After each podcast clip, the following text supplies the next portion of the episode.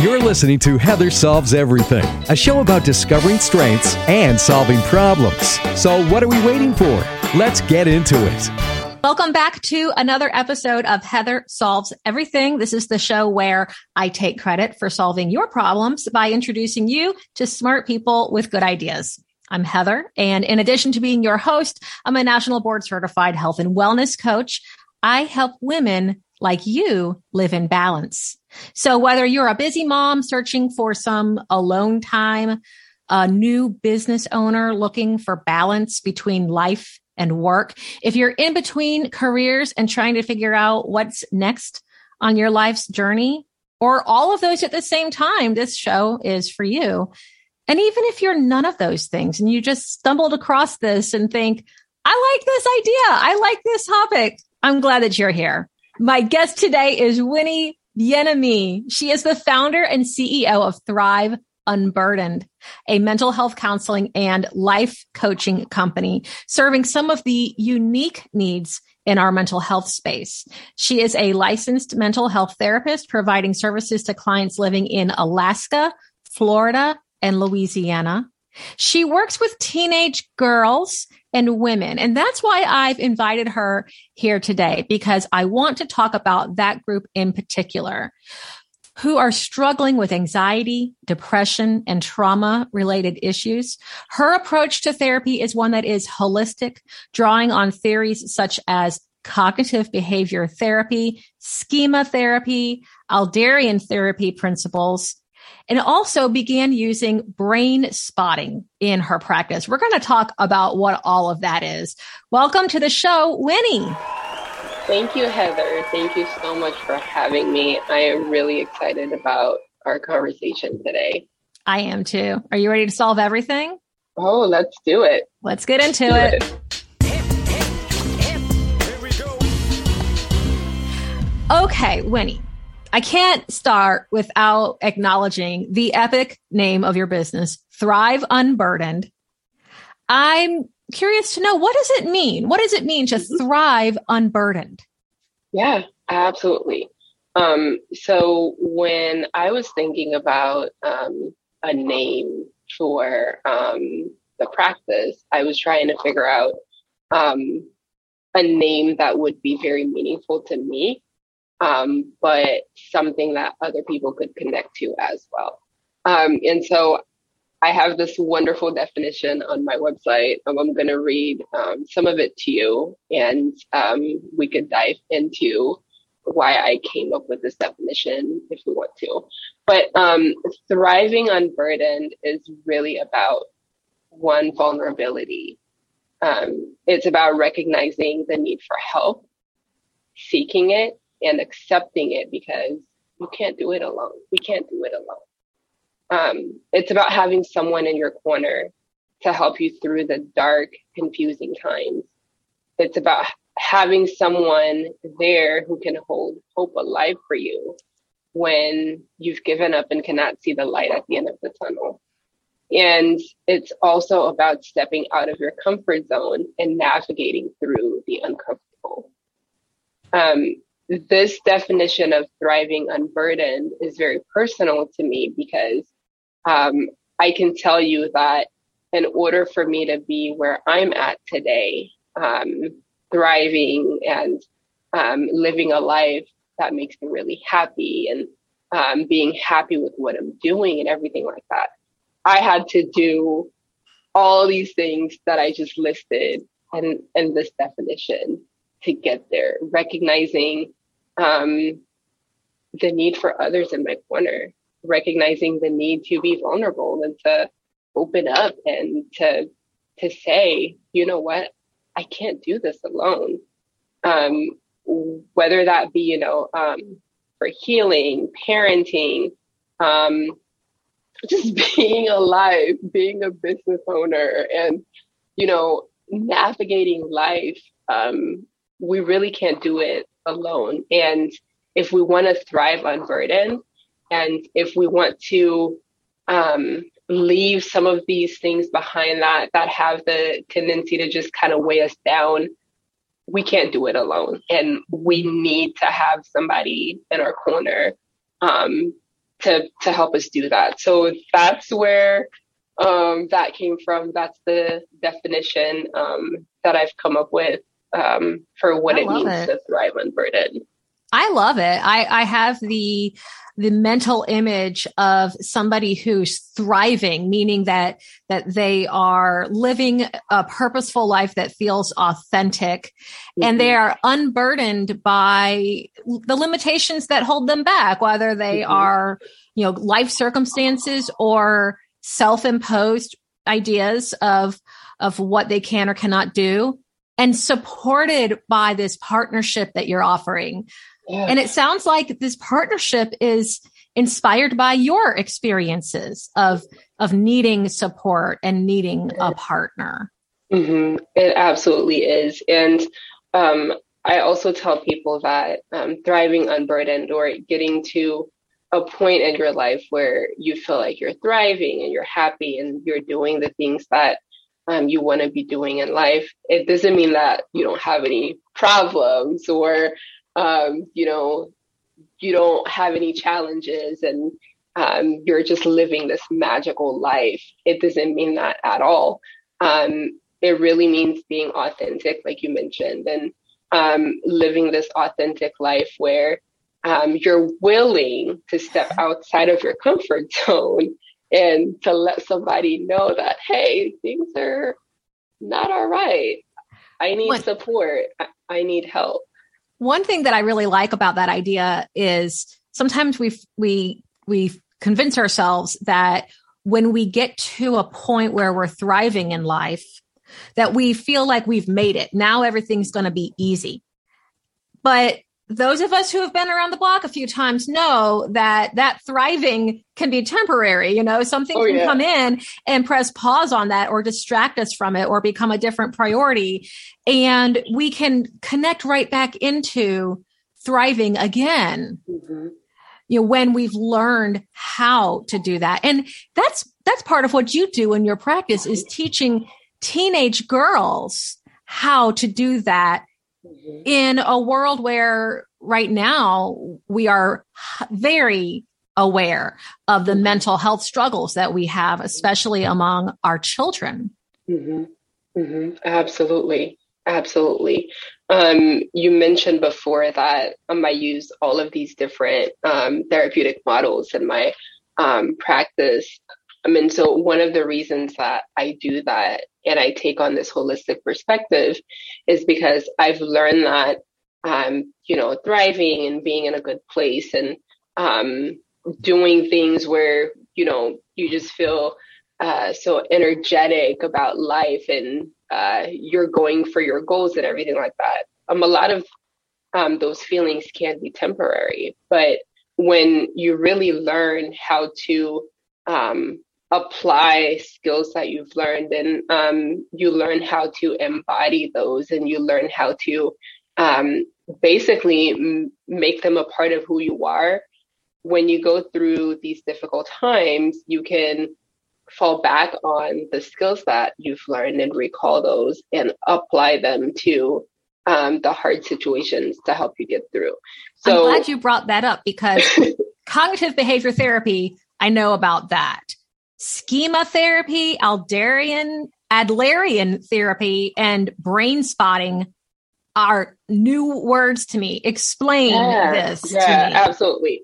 So, um, for our listeners who may not be familiar with cognitive behavioral therapy or CBT, um, it is a um, talk therapy model um, based on cognition. So, our thoughts affect how we feel, and then that in turn affect our behaviors.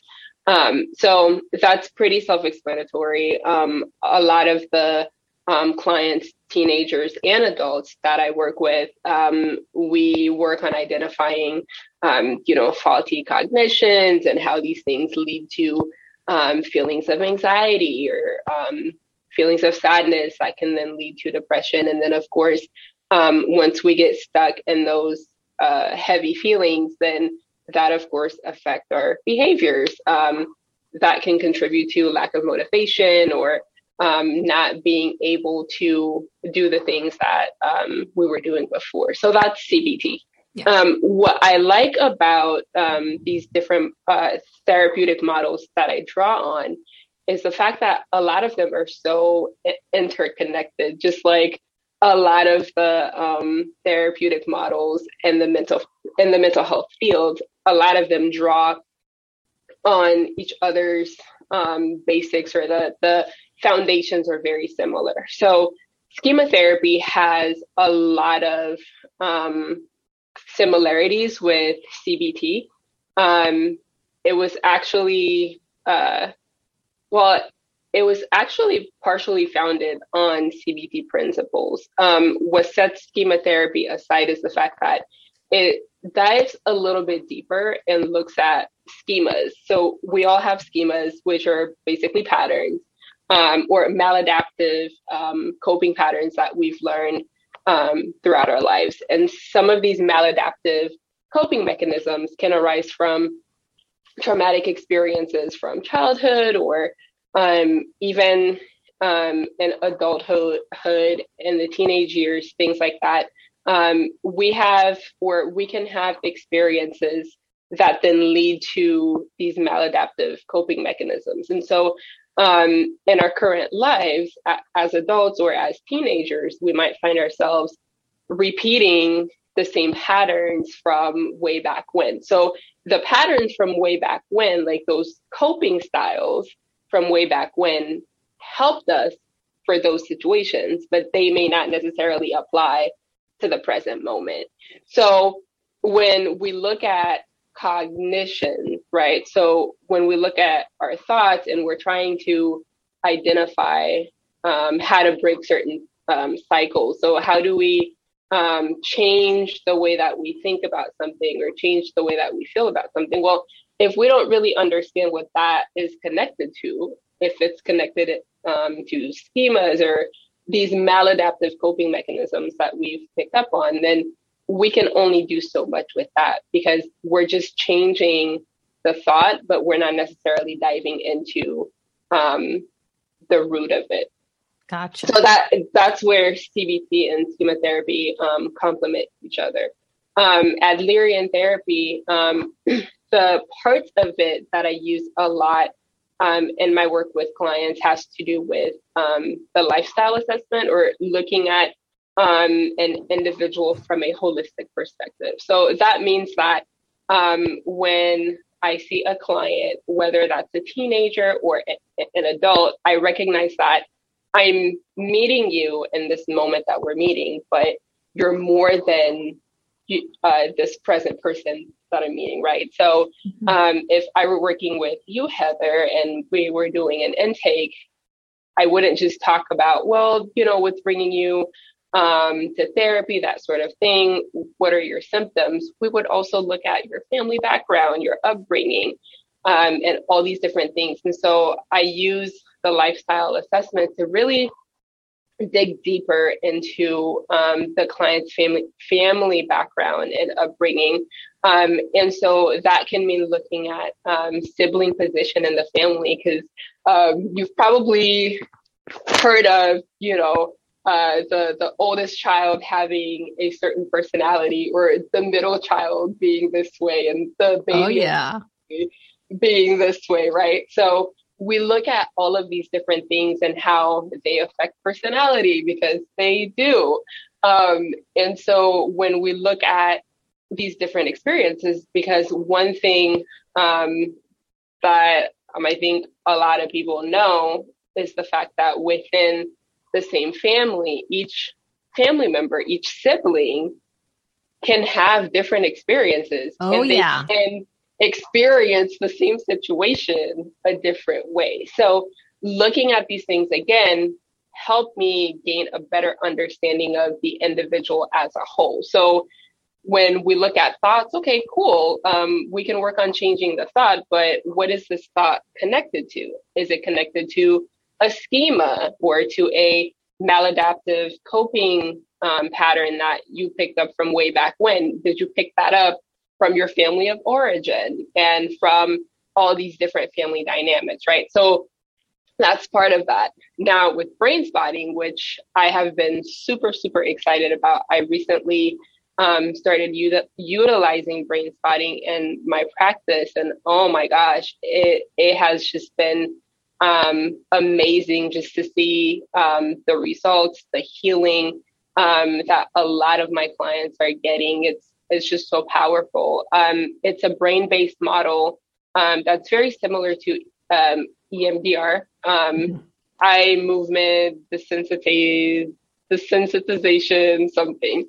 But um, brain spotting um, mm-hmm. developed um, from EMDR, and the theory um, behind brain spotting is that where we look affects how we feel. And the reason for that is because when you look at the brain and um, a diagram of the brain, um, you know, there's the frontal lobe, the midbrain, and then the brainstem. Um, a lot of our feelings and emotions and all these things that we feel so deeply, they live in the brainstem. Um, and so our optic nerve is connected to the brainstem. So when you're dealing with something um, traumatic or um, heavy emotions and, and things like that, you might notice if you start paying attention, you might notice that when you look to a certain spot in your visual field, um, you might feel that emotion more. Or maybe you are kind of staring into space and like you're deep into thought, right? So that is because our brain is picking up something on our visual field and that's cueing our eyes and our optic nerve.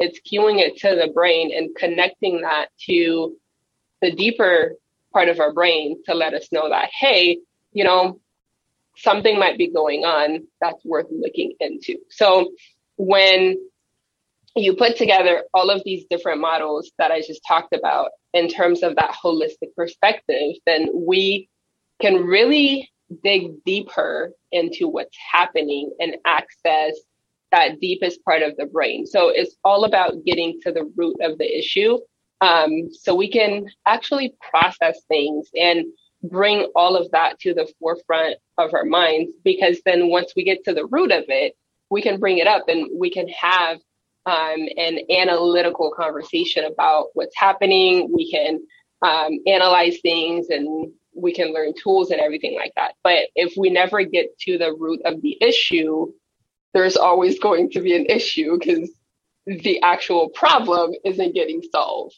Absolutely. So oh wow. That was a very long long-winded way of explaining Oh, I loved every second of it. That's fascinating. And I love how you can see how these different types of therapy really overlap and work with with each other. And and while you're explaining these, I'm thinking about a teenage brain, you know, and and what where teenagers are just in their brain development and and how you can use these types of therapy to help especially teenage girls to make sense of the world that they're in. And i wonder what types of patterns do you see in the patients that you work with? Mm-hmm. Um, so most of the clients that i work with um, struggle with anxiety depression and um, trauma related issues, not complex trauma, um, but trauma nonetheless, right? So a lot of the patterns that I see um, are in regards to faulty cognitions. Um, uh, so when we talk about you know CBT and and helping them to identify the um, connection between the thoughts and the feelings and emotions and and things like that. And so there's a lot of that. Um, a lot of my clients, especially the teenage girls, um, struggle with peer relationship issues. So um, school issues, um, issues like bullying. Um, you know, I also have clients um, that I work with who are a part of the LGBTQ plus community. So um, a, lot of these issues, um, issues with race, issues with um, feeling like uh, they don't fit into a specific crowd, and all these different kinds of things are issues that can bring up a lot of anxiety, lots of depression. And for a lot of people, I mean, these experiences can be very traumatic. Um, so, so those are really a lot of the patterns that I see. And um, I I've also worked with um, clients who come from broken homes, homes where um, you know they they didn't have two parents um, there or um, homes where they experienced um, a lot of abuse, physical, emotional, um, sexual abuse, neglect. I mean, um, yeah, so a lot of the patterns that I see are along those lines. And I, I also have to say that um, a lot of these kiddos, a lot of these teenagers are so resilient. Like it's mind blowing um, how resilient our teens are.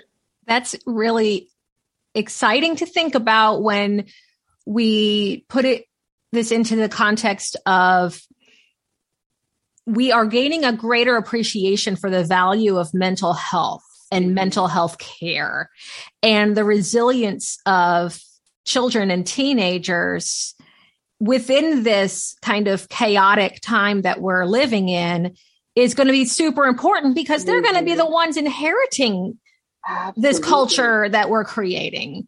Absolutely. I think that you know we have the adage of kids these days, or when in my back in my day we didn't worry about these things, or we never had to face the things that kids have these days. And I I think that there's always this disconnection between uh, kids and adults, just within the generations of of what was happening culturally when we were growing up. You know what mm-hmm. our own children childhoods were like. And I wonder when you see a a teenager and a parent who are disconnected in that way, what are some ways that they can help to build relationship with mm-hmm. each other and help to see each other's perspectives? Mm-hmm. Absolutely. Yeah. Um, one of the things that I encourage parents to do is um, to listen and be open to what your child um, has to say. Um, I know that um, for a lot of us, um, when we were growing up, um, we could never dream of talking talking back to our parents. And I'm going to use air quotes here, talking back to our parents or expressing um, our emotions and expressing how we feel, right? So yeah. a lot of us um, have had these experiences. And I think that um, now with this generation, um, of teenagers and you know um, kids growing up. Now um, i think that it's important for us to do things differently with our children um, in terms of holding that space and allowing them to express what they need to express. Now it doesn't mean that you know you allow your child to be disrespectful or talk to you in any kind of way because we're also raising future adults. And like you said they're they're going to be um, the future. They're going to be here when we've passed on. So there there's this balance of um, raising emotionally healthy kids where you're providing um, the opportunity and the safe environment for them to express themselves while also um, helping them learn how to be adults who can, you know, go out into the world one day and um, be success- successful, act right, and all these different kinds of things. But I, I also want to say that um, a lot of times as parents, we also need to look inward and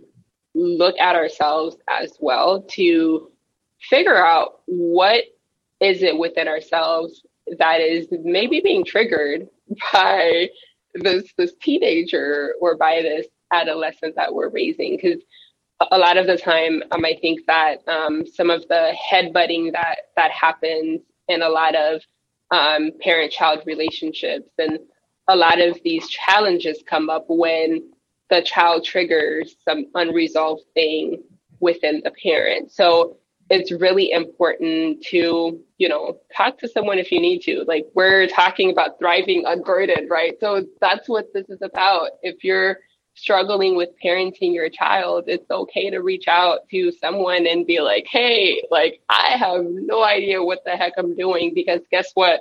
None of us do. like, right. Yeah. There, there's no handbook for for parenting. So um there are uh, well sometimes I, I i think back to being pregnant and having my babies and and realizing i had spent nine months reading a book on parenting. My babies had not read that book. Yeah. And like i was working on a set from a set of air quote rules that right. they had no knowledge of. And as the mother of a teenager you know, I, I I, I think I share this with a lot of parents I'm constantly second guessing myself and wondering if I'm doing the right things and if I'm if I'm creating that that environment that you were talking about where you know they are they're ready to go into the world and especially living in a world where we have so many opportunities to compare ourselves mm-hmm. to other parents and we are inundated with advice yeah. of how to be and how and and then warnings of what not to do. And it can be terrifying. We can be paralyzed with i don't know what to do here. How can parents gain confidence mm-hmm. when they are working with their children to really create a space where they can be mm-hmm. functional adults? Yeah. Yeah. Um, i really think that it goes back to um, building that relationship with the child and um, with the parent working on themselves and working on whatever unresolved um, childhood trauma or whatever the case may be that's there working on those things because um, if if we're not healthy adults um, we can't really raise healthy kids. Um, and so i don't necessarily think that um, again there's this handbook that's going to tell you um, this is what you need to do in order to be confident in every single decision that you make for your your child's life, right? But I think that at the end of the day, it comes down to one, working on yourself and healing those parts of yourself that need um, healing. Um, but two, learning to know your child because the truth is every child is different. So just like I was saying with with um, Adlerian therapy and understanding those sibling relationships and those um, sibling positions in the family, each child is going to be different, even if they're raised by the same parents, same environment. But the truth is, your your firstborn had a different experience than your secondborn did and so on and so forth. So mm-hmm. every time that a new child gets added to the family, they come into a different family, even if it's with the same people and everything like that. So those are things that I think are very important for, for us as parents to keep in mind. Um, because what worked for your your eldest may not work for your youngest. I'm living versa. that. I'm living that right now. And and you're completely right. You know, we we see it in in so many instances where you know you've got siblings that couldn't be more different mm-hmm. and you've mm-hmm. got the same parents trying to figure out how to parent each of them and we have this idea in our mind that we have to treat each person the same but then that's not really being yeah. authentic to them and and you know, we're not going to solve it all today, but I feel like we are hitting on some nice themes here of mm-hmm. understanding that your teenager is a person in spite of you. Absolutely. and that your baggage needs to be checked at the door before you start, you know, trying to help your kid mm-hmm. with with hers.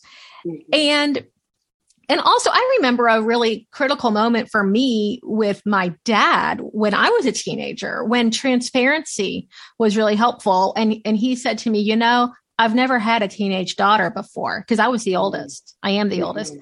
And me cluing into the fact that he was an amateur at this. Yeah. And yeah. I was also an amateur at being a teenager. And it yeah. helped us to kind of come to a place of you know, understanding each other a little bit better.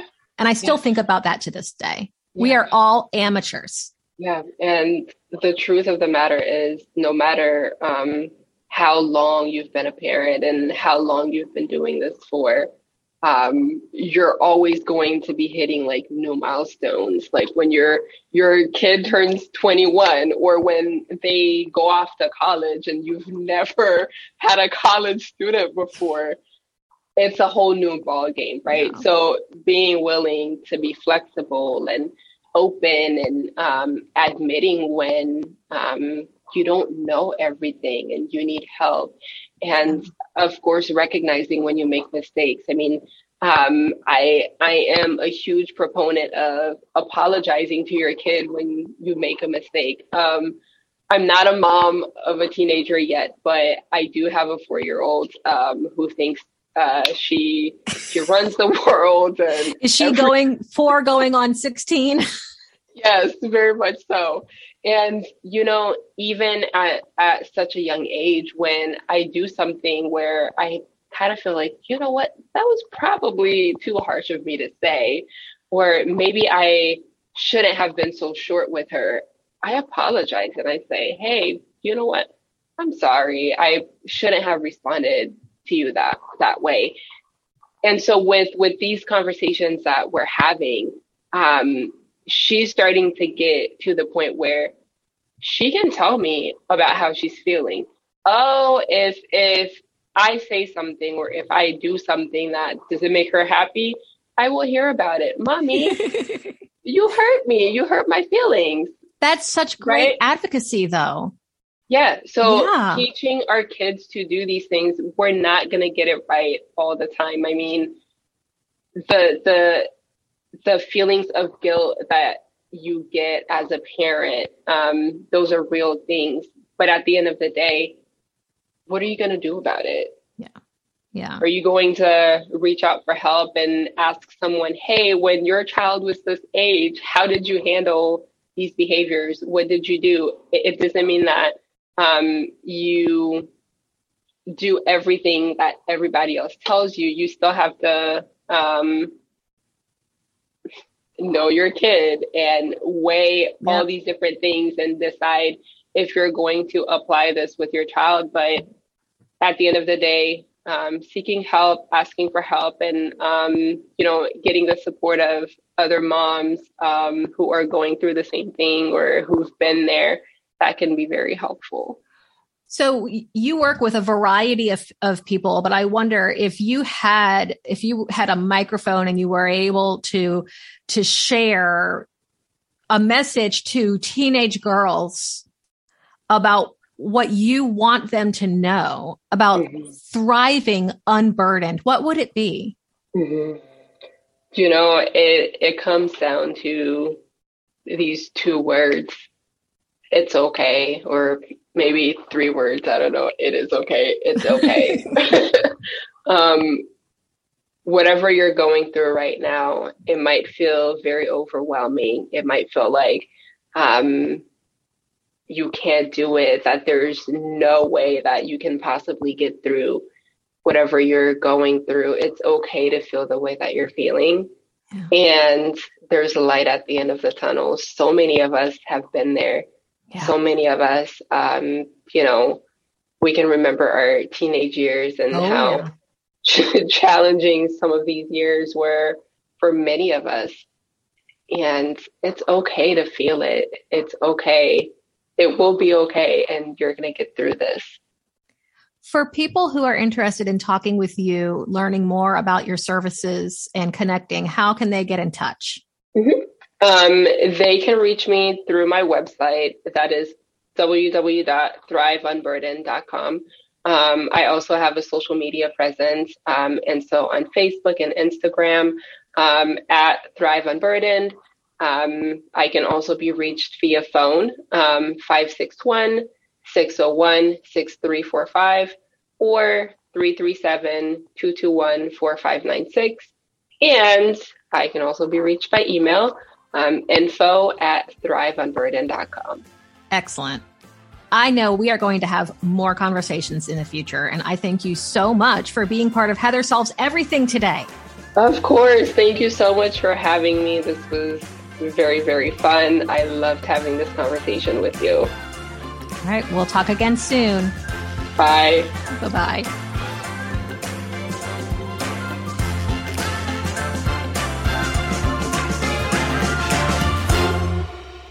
You know, hearing Winnie talk about some of these universal themes that we all experience at some point of life, you know, feeling unsure of ourselves, not being confident in the way that we are approaching interactions, and especially when we're supposed to know what we're doing. We're supposed to know how this goes, but we don't always know.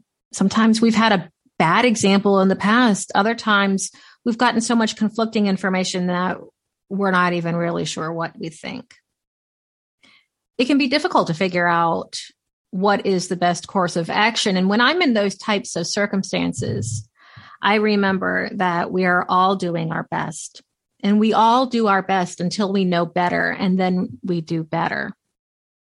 I like the idea of trying to be the adult that a younger version of yourself needed, to be the parent that you needed when you were a teenager, to be the mentor or the other adult in the room that you would have really appreciated. That encouraging voice, maybe that piece of advice, even just that quiet presence. Sometimes we don't realize when we are a mentor or an example for somebody else. And it's not until we f- reflect back later in life that we realize the connections that we make with each other are there happening for a reason. I wonder if you can look around and notice the people who are in your life for a reason and to see the gifts that they're bringing and to contemplate on the gifts that you are bringing to them. None of us have this figured out. Sure, there might be times when we feel like we are on top of the world, thriving unburdened. We have hit our stride and life is good. We've got it all figured out. And then we hit a roadblock, we stumble, we kind of do one of those sloppy uh, running forward, head going straight into the air and not knowing where we're going to land. but we do land, you know, we do land. Sometimes we have to get up and brush ourselves off. Sometimes somebody helps us up and asks if we're okay.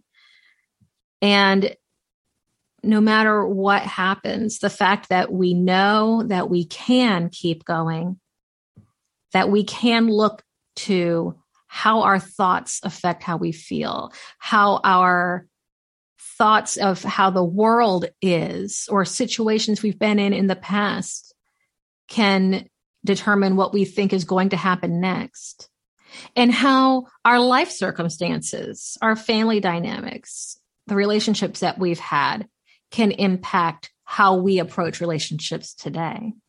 We can take all of that and use it as part of an inventory for how we approach each other now.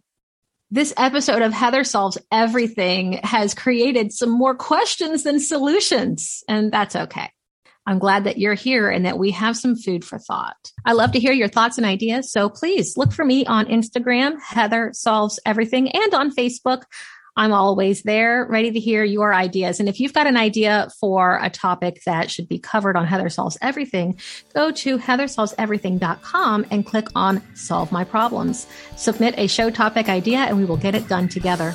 I hope that something great happens for you today. I'm Healthy Heather and I'm always here to help you solve everything. To connect with Heather and find out more about today's show, just look for Heather Solves Everything on Facebook and Instagram. With a little help from your friends, you can solve everything too.